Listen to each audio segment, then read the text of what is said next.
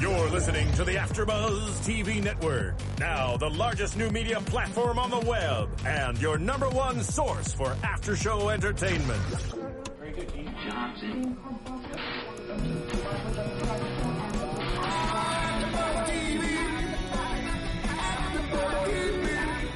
From the AfterBuzz Studios in Los Angeles, California, presented by Maria Menounos and streaming live thanks to Akamai Technologies, this is AfterBuzz T V's Betas After Show.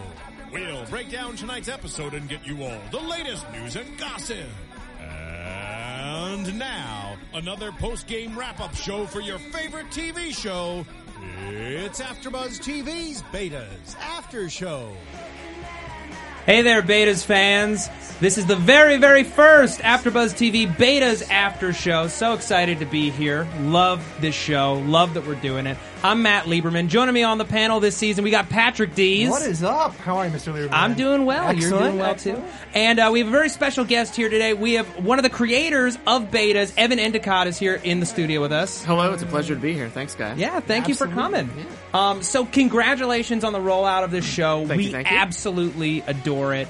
Um, I think it's like this amazing mix of, you know, grounded, realistic characters with a whole lot of raunch and heart, and it's striking at something that a lot of people know of but don't really know about, if you know mm-hmm, what I mean. Mm-hmm. Like, everyone's aware of the, you know, the tech startup world in San Francisco. They're using these apps every day, but they don't really get a real peek into who these people are and how they interact. You got The Social Network, not exactly uh, a realistic depiction. It's a little skewed one way, I think, personality wise. Um, but I'm just I'm so excited to be slightly talking about darker than our show. Too. Yeah, just, just a little bit darker. I mean, Fincher's known for his lighthearted comedies, right? right. Girl with the Dragon Tattoo was hilarious. Yeah, yeah. So when Absolutely. we finally get to the part where uh, where Trey cuts Nash out of uh, out of B R B, when it gets really really huge, lawyer up, man, lawyer up, bring it. Absolutely. I think we actually wrote the line "lawyer up" in an episode, and it immediately got cut. No, like, what no. Are you thinking? Can't I love it. Say that. Yeah. No, but like genuinely, like very authentically, I really love the show. I was telling you guys earlier, uh, I kind of ran into the show by accident. Somebody said, "Hey, this is like right up your alley," and I'm really glad that somebody pointed me in that direction because it's uh, it is darkly hilarious. Yeah, thank yeah. you, thank you.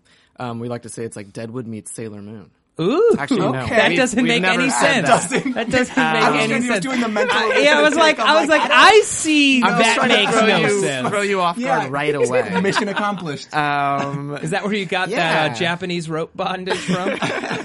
Jesus, internet research—it's your best friend. Got it. Yeah. Um, so I want to talk about this pilot for a bit, and then we'll move into more of a formal conversation about the show. Um, so we we open on uh, on Sailing by Christopher Cross, and Nash is trying to Nash is trying to work.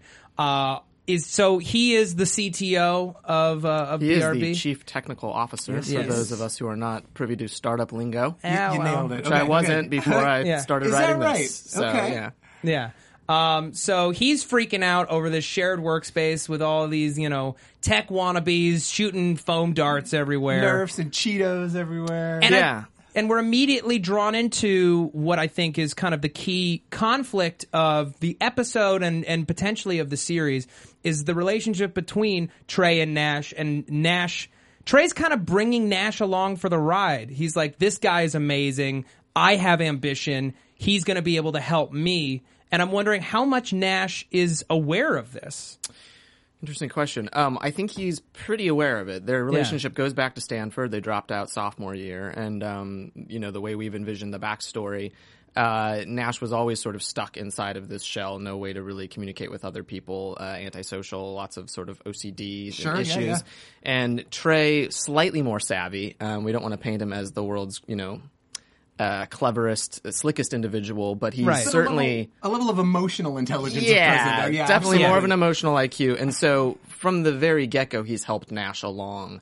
Uh, back when they were at Stanford, they created, you know, sort of a primitive version of the app, and it was always to get Nash to meet people. He thought, like, here's a way this kid can actually communicate, which is through code, and huh. and so let's build something where he seems to be working on this project that's about tech, but ultimately it's a way for him to meet people, and it was a kind of a primitive version of B R B that we call Wingman. Yeah. It's essentially just uh, okay. like pick up lines and facts about your classmates. So when you met them, it would tell you like a conversation starter, like an icebreaker. What I love about that is that now you've got this uh, this app and their overall, you know, entrepreneurial thrust, this thing that they're trying to build together, this company, but it's rooted in Trey wanting to help Nash communicate with the world. He's talking about this whole episode, talking about with the merch, about, you know, how do you really connect with people in the real world? And I love that it's rooted in their friendship. Absolutely. And that's a big part of the arc moving forward. And their relationship is complicated. You know, sometimes you wonder why the hell they're friends. Uh-huh. Other mm-hmm. times it's clear that they're yin and yang and, and they're better together than apart. And I think that's how a lot of relationships work. I mean, I, I I know that with my friends, I gravitate toward people who are far more extroverted or have some element about sure. them that is different than mine. And somehow in that synergy, you know, you become more of a complete person. And, and that's what we want to explore there. You see that, though, in a lot. I think that's incredibly, again, I go I go back to that word authentic over and over again when yeah. you're talking about your show. Because I see that relationship in a lot of C E Os, C T Os. Like, ultimately, I'm, yeah. no, they, they really did truly. Where I, For those yeah. of you who don't know, Patrick is very well-versed in this world because he is the C E O of a tech startup. I, I am. So I, I've gone down that V C route in San Francisco. So uh, again, all of this resonated like to the nth degree with when I when I started this episode. But like especially like I find I'm, as a C E O, I'm definitely the extrovert, the product vision guy. But don't bore me with the details. And I definitely need the right, Nashes right. of the world. And it's not like a youth perspective. You know, it's it's this whole let's let's achieve a common goal kind of. kind of synergy. Definitely. And I think, you know, if Trey has a fatal flaw, it is that wanting to gloss over the details and get to the big picture success. And that's where, you know, Nash's sort of uh, O C D actually keeps them in check because he wants the product to be good. We saw that a lot too. And all, all the time we did research, there was usually um, more often than not co-founders.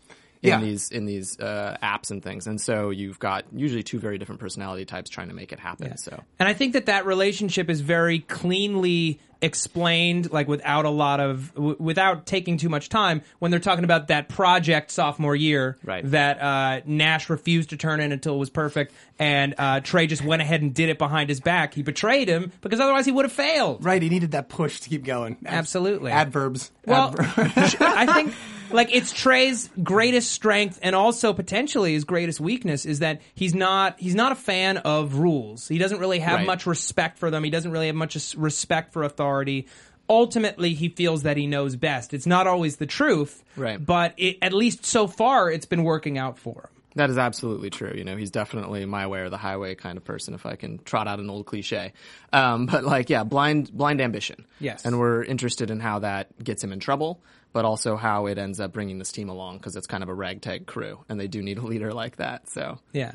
Now we've got uh, we've got Hobbs, who's played by John Daly, who's just awesome Fantastic. on the show. Great get, by Love the way. Guy. Absolutely, he's the best. Um, yeah, we got super lucky there. Yeah. Was it always your intention to have an older member of this team and to, to play out this this kind of almost burnt out type who's like who's tried before and failed?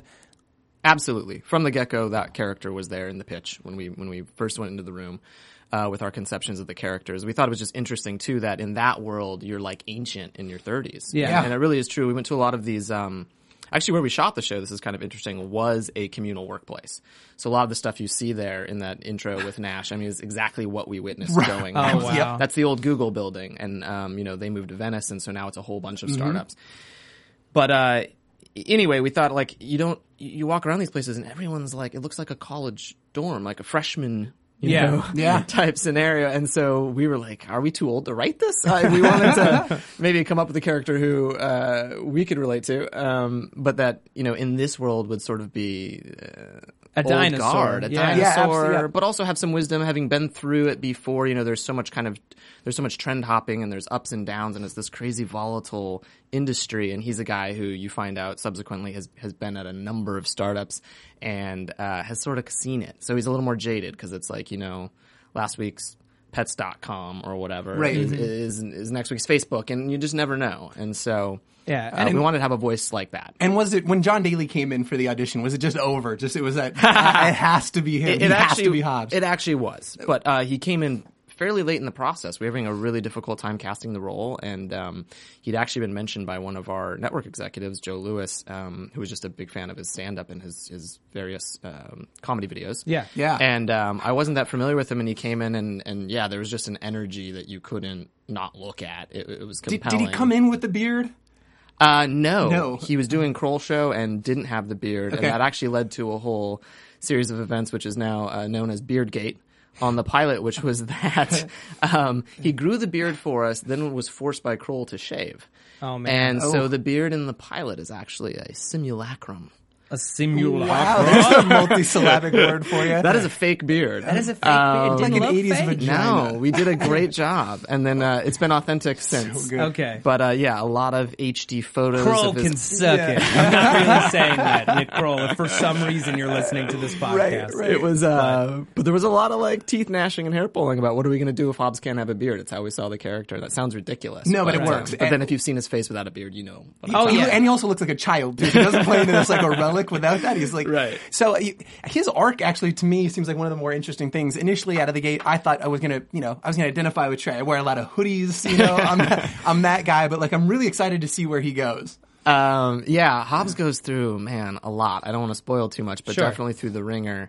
Um, and you find out a lot about where he's come from and where he's going, and and his relationship with Mitchell, where we see him as kind of like a bad father figure, yeah, sure. you know, a little bit, but also has something to teach him, and, and vice versa. I think Mitchell's naivete and optimism are something that Hobbs has lost touch with. Yeah, and uh, you know, we want to like bring him back from the jaded edge a little bit as the show goes on. Well, I, I really love their relationship. I think that a character like Hobbs is necessary for this show. It raises the the relative stakes of everyone around him because he can't handle his life's over essentially. If he, he can't, right. he can't, right. he can't handle another another failure, and then to have somebody like Mitchell who's so in his shell, but like has so much joy left, you know, like trying to bring that out, and also at the same time screwing with him a hell of a lot. Yeah. Um, I think is going to help bring Hobbs back from that brink. It's like reawakening maybe something that his ex-wife took from him.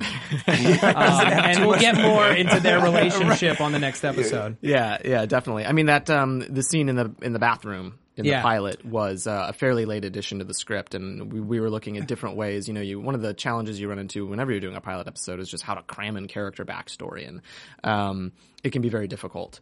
And you don't want to be on the nose about it and expository. And that scene came along late in the game, and I thought John just really knocked it out of the park. It really it added a layer that you know the character doesn't have up until that scene, and really lets you know that there are stakes for him. Yes, and and therefore stakes for the company. Yeah, I love the, that scene is one of my favorites in the entire episode, actually, when, the, when he mentioned the old yeller. Yeah. But, like, leading up to that, too, was so great. It really showed his range. He comes from the spilling the soda on the, uh, what is yeah. Scrawny Depp or whatever? Yeah, it is. Yeah, like, yeah. Oh, That's man, Dane. The shirt's hand-painted. And they go, they go right from Dane. That into, like, again, brilliantly introducing kind of that backstory and that, like, what, what the stakes are for him. Yeah, that was a really fun one to shoot. Uh, I want to give a shout-out to Dane, to uh, played yeah. by Tyson Ritter of... Uh, Uh, All-American Rejects, the rock oh, band. Man. So a rock star in his spare time when he's not acting up a storm. Oh, okay. And uh, another really lucky casting get where, you know, he kind of came to us by whimsy uh, and the hard work of our casting director, uh, Alyssa, and just killed it. One of the funniest guys I've ever met. And, uh, and consistently yeah. elevated a character that we initially thought was just going to be kind of a one-joke yeah, pony. Yeah, his line readings are yeah. so kind of out there. Yeah. This is hand-painted, bro. Yeah, it was yeah. So, yeah. so good. But again, authentic. Like, it, no yeah. part of me yeah. sounds totally feels surprised. It. Yeah, absolutely. Yeah. Yeah. yeah. Um, all right, so we got this awesome cast. We have a mission. And uh, we, you set up, you know, sort of like... the world of of these entrepreneurs very slickly by showing Trey using the Valet Me app, which he has so much contempt for. It's because it's like, and, but that's the thing, it's like the app works perfectly, totally. But it's flawed in its conception. Right. Um, and he's smart enough to get it, and and like jaded and angry enough that he's going to tell anyone that he that will listen. Right. Um, and uh, so they've got they've got this app, and they, they want to get up and running. You know, George Murchison is this guy who, you know, he's funded a bunch of a bunch of tech startups. He's very, very rich. Everyone knows about him. Yep. Um, and uh, he's going to crash this party, and he's lying to Nash to get him there. Uh, forcing him to wear pants. And Nash I don't own like, pants. Yeah, I don't own pants. Right away. Okay. Uh, yeah, I, I loved that. Um, and you kind of got like this nice little window into who Trey is when he has that moment alone in his mm. room, and he's just like he's just at the whiteboard, and he's like mm-hmm. realizing the gravity of his situation. He really has no plan. He has no connection to Murchison. He just, he knows two people who are supposed to be there. Yeah. And he Google founders, is that correct? yeah. yeah. It's Larry, Larry Page. Page. Yeah. Made up a system. Shamit Ramdev. Yeah. yeah. yeah. I still hope to introduce as a character someday. Th- Absolutely. That would be incredible. But like you, you'd think that, I mean, even a valet guy, right, would like, would know in that world. Well, that was sort of the joke though. Like we thought that it was interesting how anonymous some, some of these people are, you know, yeah. they invent these things that change our lives that we use every day. I mean, I use Google more than probably any other product, you know, Absolutely. family out there in the world. And, um, and like, I had no idea what they look like before I started researching the show. Um, yeah. it, And that is like, I mean, that's kind of a fascinating thing about it. It's a very different kind of celebrity. If you're in San Francisco, of course, people would recognize him on the street. But I don't think here anyone would. No, I don't know. Larry Page could like. just yeah. cruise around. And so we kind of we thought that was just a funny conceit that who are these people that yeah, you know absolutely. rule yeah. our lives? Yeah. Um, so they crash this party, and George Murchison is this, you know, leftover from the San Francisco L S D days. Sure. He apparently was very formative in uh, in its creation, uh, and now he's rocking out with Moby. Uh, One word, doing Moby. Lead flus uh, in this jam band with Moby, who uh, is just awesome in this episode. Thank he's you. He's so funny, he and was... Uh, he was a he's an amazing get. He was a pleasure to work with, yeah. And I also want to give a shout out to Ed Begley, who's a comic genius and is just great Ed as Begley. the merchant. Yeah. Only gets better as it goes on, great. and really elevated that character. Um, but yeah, th- there are those types in that world too, which is also distinct from kind of the L A millionaire scene and that we observed up in San Fran, which is guys like Roger McNamee, who you'll see give a TED talk, and they're just wearing sweatpants and like a Grateful Dead shirt. Uh-huh. And these guys are worth, you know, hundreds of millions of dollars and are investing in in. the way the future is designed sure. and are incredibly smart. And so we thought a character like that was just fun to play with, and it really has it's proven to be a rich source of comedy for us. And um, Moby was great. Awesome of him to do it. He was hilarious. All of the stuff about uh, effing an octopus, as Matt yeah. might say, uh, was all improv, you know, and he came armed with all kinds of material that was even crazier that we couldn't use. Yeah. And uh, who would have uh, known Moby, comic genius? yeah, I did not expect it. He should do skits on his next album, like a rap album. Also didn't know he could tear up the blues guitar. He yeah. was uh, mm-hmm. he was mm-hmm. fully he we asked him what instrument he wanted to play, because we were like, what do you want? You want like turntables with a keyboard? And he was like, no man, I want, I want to play guitar. Now, now do you guys, did you guys write for Moby, or did he come just like you just turned him loose? Just hey, here you go. Yeah, we I mean we wrote a couple things, but he really really went off script, and also just had a lot of fun hamming it up in like the jam band conceit. I think like really playing. Because that was a terrible song that we found, oh, and yeah. we knew it, and that was the beauty uh-huh. of it. But uh, he had no shame in just like shredding it up and, and having a blast. So he was great. Cool. Um, so we we were introduced. We kind of glossed over this scene, but I want to bring her into it since we're talking about sure. um, the party. We, we have Lisa, who we come to learn is uh, an employee of George Murchison. She helps advise him on what to invest in, what not to invest in. Um, she's looking at David Chu and the uh, the Valet Me app. And, uh, you know, in this scene, we, again, we get a sense of who Trey is. He, it's obvious that she doesn't want to talk to anybody, he, but he has to prove his point. He has to be right. Um, and like many, I think, you know, young geniuses, the ego is a bit bigger than than the brain sometimes. Yeah. Um, and, you know, she, I, I love their interplay together, because he keeps, it's foot and mouth diso- disorder. It's yeah. bad news. Yeah, he's got a lot of that. Yeah. Um, a chronic case, you might now, say. Now, uh, was that that was at Bardukan, right? Was that the was yeah? yeah. Bardukan. So is this a real thing? No, that's no. A, that's an inside joke for the gamers out there. I, I, I hope yeah, they appreciate I, I, I appreciated it. it. Yeah, absolutely, I think most of our generation would, would uh, identify with that. I love that. Uh, and uh, that is funny. We were I remember just pitching names, name after name for that. I'm know? really What's bummed it, it doesn't exist. Um, And a writer's you assistant. You could start it, Patrick. Why, why not? I mean, that's right. That's, we're talking about entrepreneurship. There you go. One of our writer's assistants threw that out, and immediately I was like, case closed. Done, it's done. called Bardukan. And the art department was like, what the hell does that mean? And like, they didn't know how to spell it. They didn't think it was funny. And then once like the nope. joke was explained, we were like, trust us. Yeah, like, yeah. This is the kind of thing that people who, who know this and come from it's, this culture will love. It's, it's so funny. This show has more Japanese references than any other comedy I think I've ever seen. Well, is that something like you would like, the, how do you gauge this? the success of that joke. How can you not love Japan? I'll give you that. It's true. Now you've They're focus so testing weird. This? Like, so, you know, you see that this plays well, you're getting an audience reaction. That was just all gut. Yeah, I knew that Bardukan was going to be a thing. People oh, yeah, get it. Yeah. I this think is it's, my vision. I think it's early yet, but I'm hoping to see that reaction. I'm hoping that people will, you know, want to buy the merch or whatever. I, how do you, how yeah, do I want to buy the merch. Interested? Yeah. I would buy um, the merch merch. Art's working on it, you know. They got the coasters. They got the T-shirts. Um, they designed a custom neon fireball Hadouken Fa- over the over the door. Oh, fantastic. So cool. Beautiful. I want that. Yeah. So. I, you know, and something I really dug from the pilot too, I thought that was really cool and also uh, instantly hooked me was that like a Google Maps style establishing shot. Oh, yeah, is how yeah. I knew that that was Bardukan. Yeah, yeah. Oh, how did that come about? I thought it was so cool. And then yeah. you eventually you end up moving away from it, right? Yeah, we don't really use it subsequently. That's something we talked about. Would it get annoying every time we change locations, or would it just be a way to establish new locations? Yeah, right. And we thought about slotting it in there, but ultimately decided we didn't need it, and a lot of our episodes run plenty long as it is. Sure, so, sure. So we felt like it, it would just interrupt the flow. But I really like it in the pilot. I mean, it yeah. sets, mm-hmm. it sets, it sets the up world. the world. Yeah, very exactly. much so. Very much so. And, and again, um, you kind of like touched on this earlier. Why hasn't a show like this been made? And we thought it's like, it's so prevalent now in the culture that you don't have to really care about tech specifically, and you don't have to know how startups work to relate to it because it's just in our everyday lives. And that was another one of those details that I think it's like, you immediately see that and it just makes you feel like it's of now and, right. and of your world. There's all these little details that I think just, you know, like segments of millions of people will immediately identify with. All the millions of people who played Tiny Wings got a little love in the pilot. Or you know? Who are into Kinbaku. Exactly.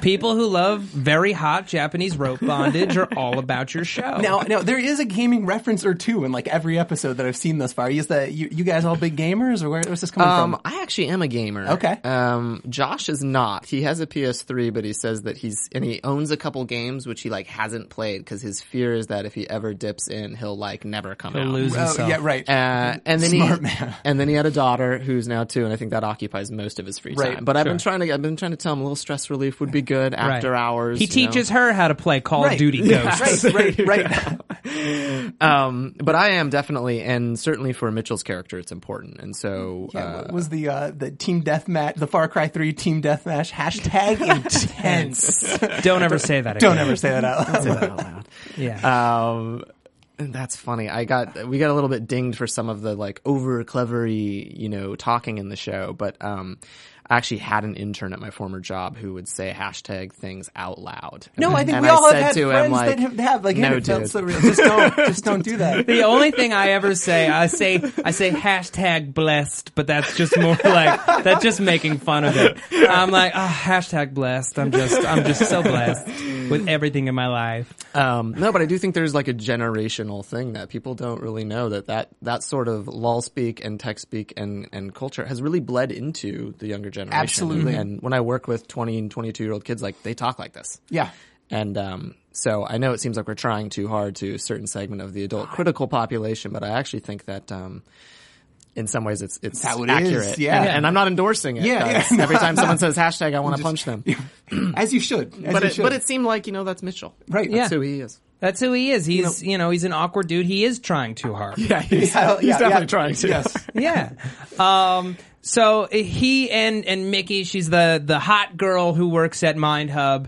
Um, she's not really, she's not a part of B R B. She's not a part no. of the company. Yeah. Um, but she's a, a, a marketer, so, social media. Like what, what it, what was her function before she kind of became part of the group? Yeah, we saw her as somebody who did, uh, marketing work. Okay. Um, I'm suddenly blanking on what you call that when you handle all the social media uh, stuff. Social community media. manager, community maybe. manager. Yeah. yeah. Exactly. Um, and so we saw her as kind of freelancing around and doing that for different places. Okay. Um, because she has a sort of forte for, for making noise and getting noticed and, and hatching schemes. And, uh, and then Dane, who she's kind of having the thing with in the pilot, or seemingly so, is a designer and is doing that at a different startup. So they're just Got kind it. of in the communal gotcha. workspace, providing a little bit of, uh, both object of obsession for Mitchell and, uh, and a target for Hobbs. Yes. Yeah. Absolutely. The chess with the dick pic was one of my favorite yeah, things. No, I'm trying in to get twelve dick pic moves. I love that. It's like, please don't call, what, what was her quote? Please don't call my vag damp. It's, that makes it sound like the Dagobah system was one of the funniest things ever on a television show, maybe ever. Um, and he takes so notice. Mitchell all of a sudden was like impressed. He's like, he perks up a little bit like, oh, this chick is worth talking to. yeah, all right. Yeah. Well, I mean, yeah. he already knew, but like that's the thing is like she just gets cooler the more she opens oh. her mouth. You know, he realizes, you know what? I made the right choice of yep. who to crush on. I picked the right one. Yeah. Oh, and we have a lot so of hopeless. A lot of fun with her as the series goes on, and she actually has some of our um some of the most layers of any of the characters we get into, which no is great. Well, yeah, because she kind of, she reveals the least, I think, of anyone yes. yeah. in the episodes yeah. that I've seen. So there's a lot of room to, you know, build her out. Versus Lisa, who, you know, within the first two episodes, we get a lot of a sense of who she is, what, what fuels her, what drives her. Yeah. She wants to be taken seriously. She's got this kind of failed relationship that she's mm-hmm. coming out of mm-hmm. where, you know, he was doing his own thing. He wasn't really supporting her, but, you know, her career is more important. important to her than, say, a guy. Yeah. She so she left Chicago because of this job, or he moved to Chicago for grad school. What's... He moved to Chicago for grad school, and you know, rather than follow, she is uh, stayed to pursue her career. Right. And you know, I think that's a dilemma that's pretty relatable these days. I've actually seen that exact thing go down. I, I like to say I'm not original enough to really come up with my own stuff, so I tend to just steal from life. Yeah, you steal from the best. Um, I but, heard... but hopefully that's why it feels authentic. Well, yeah, no, it does. And it's like, all stolen. How did you How did you write her? I think she's one of the more well written. I mean, they're all well-written characters, oh, but her, she feels... She's real, way better than the rest of them. Way better. I like well, her. I the what rest, was, What was cool about her was because I, I felt like you might have had an example or... or had somebody that was like, hey, we're going to model after her. Because she manages that in that community, a lot of mm-hmm. the females... Um, How to, how to languages feel like in, in, are serious. They try and retain some level of femininity because it's hyper competitive, very yes. testosterone driven. The tech sector is almost predominantly run by men. So when a woman gets to that level, she almost has that like, I'm going to eat my young mentality while yeah. trying to maintain like maintain a relationship but not appear vulnerable. And that's why she was just felt really complex. And again, I keep going back to it, but authentic. Like she has she, to strap on a pair. So one hundred percent. There you go. Um, I, I think actually that's kind of from my Hollywood experience because I have uh, really good friends who are female executives. Mm-hmm. And okay. it's a similarly I know that male, male yeah. dominated world yeah. um, just as the agencies are. And um, and just knowing people who've kind of had to adapt to that lifestyle, like being cutthroat and kind of like... You have to be tough. You have to keep yeah. your head on a swivel. Yep. Everyone's trying to axe you. You need to be the first, you know, on top of anything. You have to be the leader of the pack. Totally. You cannot be doubted. You have to play a perfect game. Yeah. You have to play a perfect game. And I think that it's it's caused her to withdraw a lot from, you know, maybe the things that she really enjoys. And it's what I, it's what I like that Trey brings out in her is he's enough of... He's a rascal, wise-ass kid, and she's, like, bemused by this, but it also touches something. Which... Yeah, I think it reminds her of kind of how she used to be when she was a little more loose. Yeah. You know, like okay. her old collegiate days, and uh, and that uh, there's a part of her life that is now missing because she's become, you know, sort of driven by this ambitious goal. Yeah. Um, and just speaking to characters, uh, th- she is not... nearly this well written, but I, one of my favorite characters of all time is Faye Dunaway's character Network. Mm-hmm. So I do like the idea of the sort of brassy, hyper intelligent woman, you know, working in the sort of sharky business world. It's yep, just right. something I'm a big fan of. But um, yeah. Okay. I'm a, I'm a big fan of her too. So we're at this party, you know, Trey discovers that this woman that he failed to not quite hit on Uh, is basically the key to him having time with the merch, realizes he doesn't have it, and he, he makes a Hail Mary play, and he basically calls Murchison out in front of all of his onlookers yeah. as he's cutting open this beautiful trout. The Ferrari, the Ferrari of, of trout. Yes. No, the Ferrari yeah, yeah, of trout. trout. Okay, yes. um, and uh, so good. It's just, it's, it's a ballsy move. It's a make or break kind of a moment. Uh, where he's like, you know, you're pretty much, you're in second place. You've been missing out, you know, and this is just going to be another one of those moments. Bye-bye. Yeah. Five minutes. And, you know, they, they make this pitch, which though it is built on stolen Facebook user data, somebody like Murchison, who was a rebel and did help make L S D, he appreciates that. Yes. He, it's not perfect, but he does appreciate that these guys are willing to go to bend the system to make... make their thing happen. Yeah, and again, I think it's a little bit of that. It re- Trey reminds him of in his youthful, like, rascally days. Right. And there's yeah. a certain respect for his moxie mm-hmm. to, to actually try to pull this off. And then the fact that the app works, of course, is what, you know, really clinches the deal. But I think there's a grudging respect from the moment he gets in that room that, okay, I'll give you some time, kid, because, you know, I know what it's like to beat you. Yeah. Right. And, uh, and if anything, you know, we look at Murchison as maybe the money and the success has made him a little soft. You know, when you can kick back with the Ferrari of trout and the ladies and Moby playing your party, it's right. easy to sort of lose that killer instinct. And, uh, and that's what drove of him in his early years, and so here's a chance to maybe get a little bit of that edge back. Yeah. Now, here's what I'm wondering, because you, mm-hmm. in writing this show, you have to decide what kind of app are they making. Yes. Um, you know, would you use B R B? Like, like what what drove you to make that app the the core of our show? Because that, that the app is essentially a character in this show. Yeah. We're watching it grow. We want it to succeed. Totally. We invest in it. Well, first of all, Josh and I knew really early on that it would have to be a social app uh, because we wanted it to reflect the social lives of our characters and yeah. be something that mm-hmm. everyone could relate mm-hmm. to, and that could then we could just build character out of in the ways that we used it. Felt like if they were working on Valet Me or something, it would quickly become the kind of MacGuffin you never address again, like, you know, Dunder right. Mifflin. Like, oh no, we ran paper, out of parking right? spaces. Yeah. Yeah. We need to come up with more parking spaces before the V C gets here. Yeah, yeah. yeah. So it was always like, how do we take something that everybody uses but is really tied into uh, their social lives, and not to get too heady about it, but like yeah. when we were pitching the show and thinking about the show, we were really like concerned with how things like friendship have become subverted by technology, that like you gather friends, quote unquote, on yeah. Facebook mm-hmm. and that people are obsessed with getting likes. And, you know, like um, we just thought that was so rich and no one had explored that. And so we knew from, from the get-go that it would be an app in that sphere. Then we had to figure something out. And um, we came up with the app long before, of course, the pilot aired. I do feel like since then there's a lot of things that actually really are very similar, like Tinder or something. Yeah. Uh-huh. But um, but basically didn't exist when we were inventing it. So it was interesting because this happened multiple times where we were sort of riffing on something and then like, boom, the next day it's kind of out there in the world, and you realize these ideas are floating around and right, basically are right. just every day. If you have it, you gotta, it's got to be going tomorrow or yeah. you, you've missed the boat. But um. Yeah, we just thought that it was an app we would use. It seemed like an interesting way to, I guess, just Trey's theory that people have become too obsessed with their online lives, and how do you connect people in the real world was something that really appealed to us. Great. Yeah. So uh, they appeal to Murchison through the one way that is pretty much without fail.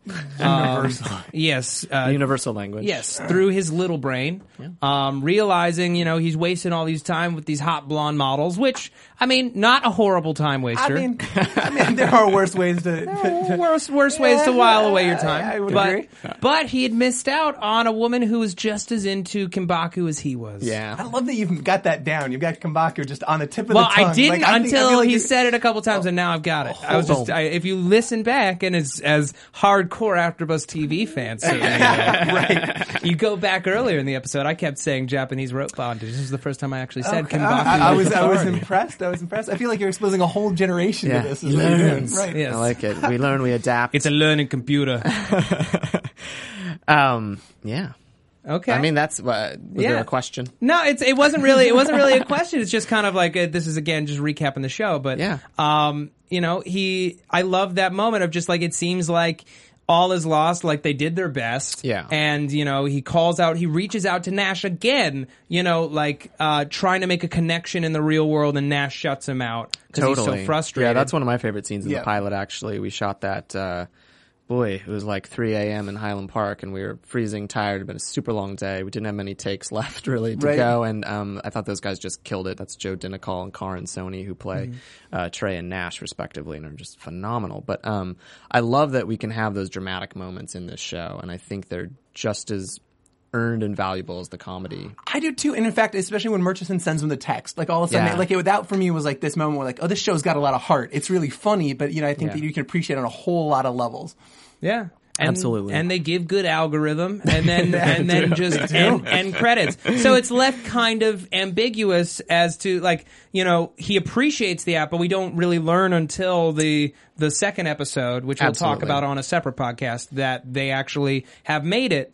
Now, yeah, it's just that glimmer of hope. Yeah. You know? Now, I I wasn't aware watching the pilot that they were competing for a spot in a program. I thought that they were actively looking for funding. They was were, that a decision that was made pre-pilot or post-pilot? Uh, post-pilot. Okay. Yeah, I would say they were, when they approach him, they're just hoping to get money. Right. Yeah. And then it turns out that what he's willing to offer them really is, hey, I have this accelerator, which is, you know, a very real thing, as you probably know from the startup yeah. world, um, where investors will uh, incubate maybe a dozen companies. There's actually one in Venice that we visited um, for inspiration um, called Amplify.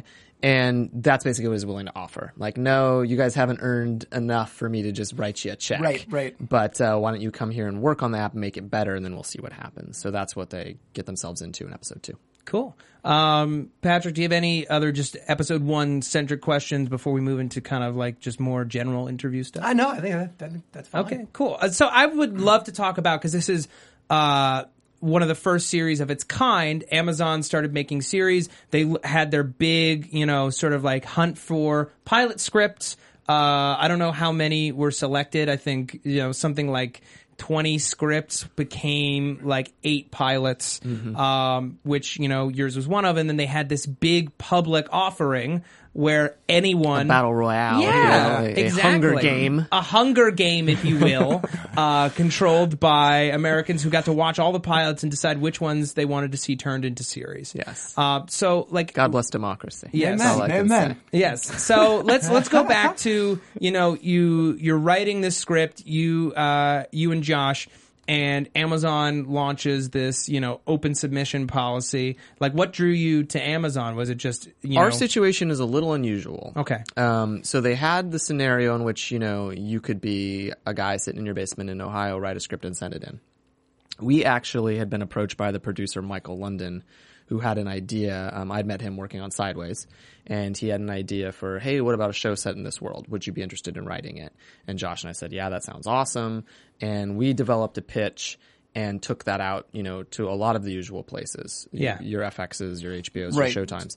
And he had been in talks with Amazon, who had told him, hey, we're launching original programming. We're really looking, you know, for producers with experience and um, to tell great stories. We want to compete with those other cable networks.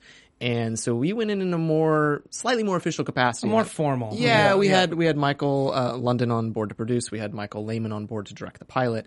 Um, and so we had some experience, and then you had us in the room who were like, who the hell are these guys? Right. But um, fortunately, they liked the pitch. And I think because it was set in a world that they all come from and work in every day, there was also a little bit of, we didn't have to explain a lot of it. Sure. Yeah. It, sure. In a way, when you're pitching it to H B O and Showtime, they're kind of more like, what is this? What's a Twitter? And right. But with Amazon, it felt like a natural extension of their brand. Yeah. Maybe. It felt like, oh, here's a world we want to talk about. And yeah. no one's done it. So that's really exciting. We could be on the forefront in a couple of ways.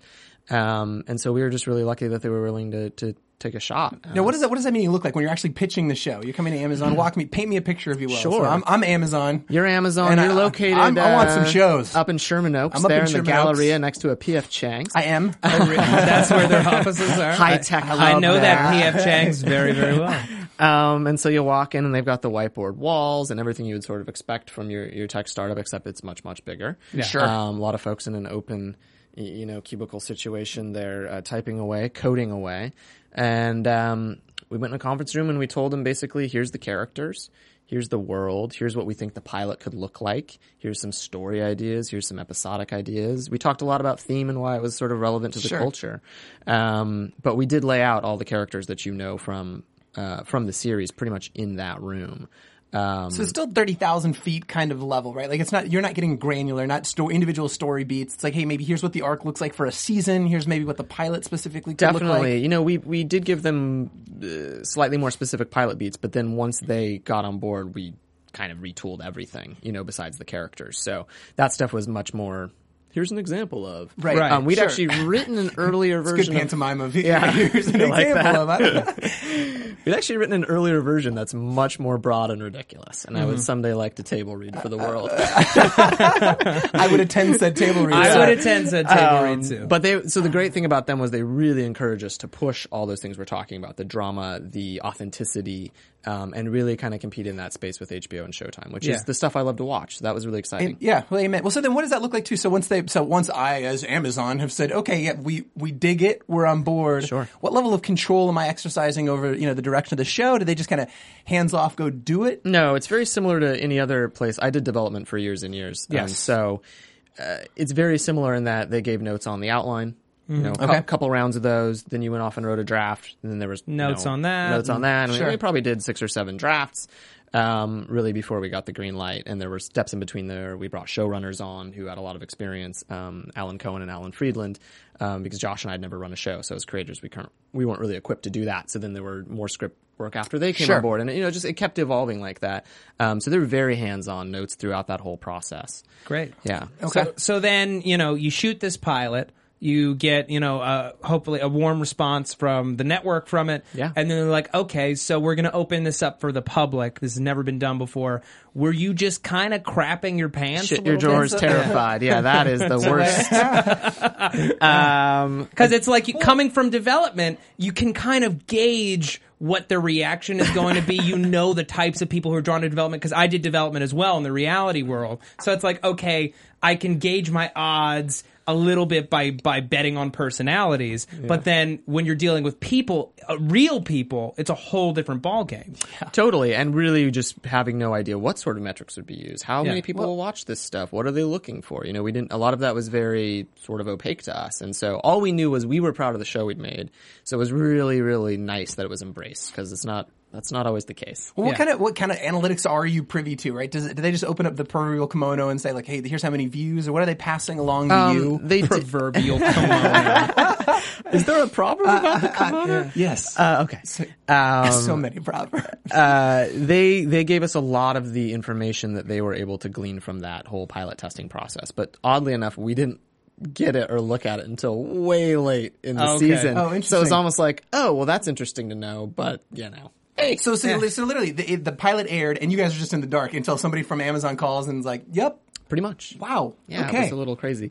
Um, you know, and so we – they don't like to talk about hard numbers and things like that, but we did get a lot of feedback about what people liked, didn't like as much, you know. And, and I think that the thing that – the through line that we kept getting was people really responded to the characters. And then after they put the first three up, that was the same thing. It was like by episode three – I love the characters more than I did episode one. And that's what you right. want. I think any kind of like show that's going to have longevity, it's because you connect with these yeah, absolutely. People. Yeah. You build an attachment, you identify, yeah. uh-huh. you want them to succeed. Yeah. Um, all right. We, we unfortunately, we have to wrap up this episode, but uh, Evan is going to be on the second episode, which we're about to tape on. With my lovely co-creator. Yes, Josh Stoddard. Uh, so thank you to everybody for joining us. Absolutely. Um, we, we're going to be dropping this tomorrow with episode two as well. So we're going to come right back in the studio and tape that. But as we're wrapping up, uh, Patrick, where can the people find you? I'm at P to the D's on Twitter, and I host a, I host a, a video game podcast you can find on iTunes called Pixel by Pixel. Wonderful. And uh, Evan, where can the people find you? I am at Notorious E J E at Twitter. There. Yeah, you are. All right. Yeah. And uh, the the show's official I laughed Twitter. At your handle. Yeah. yeah.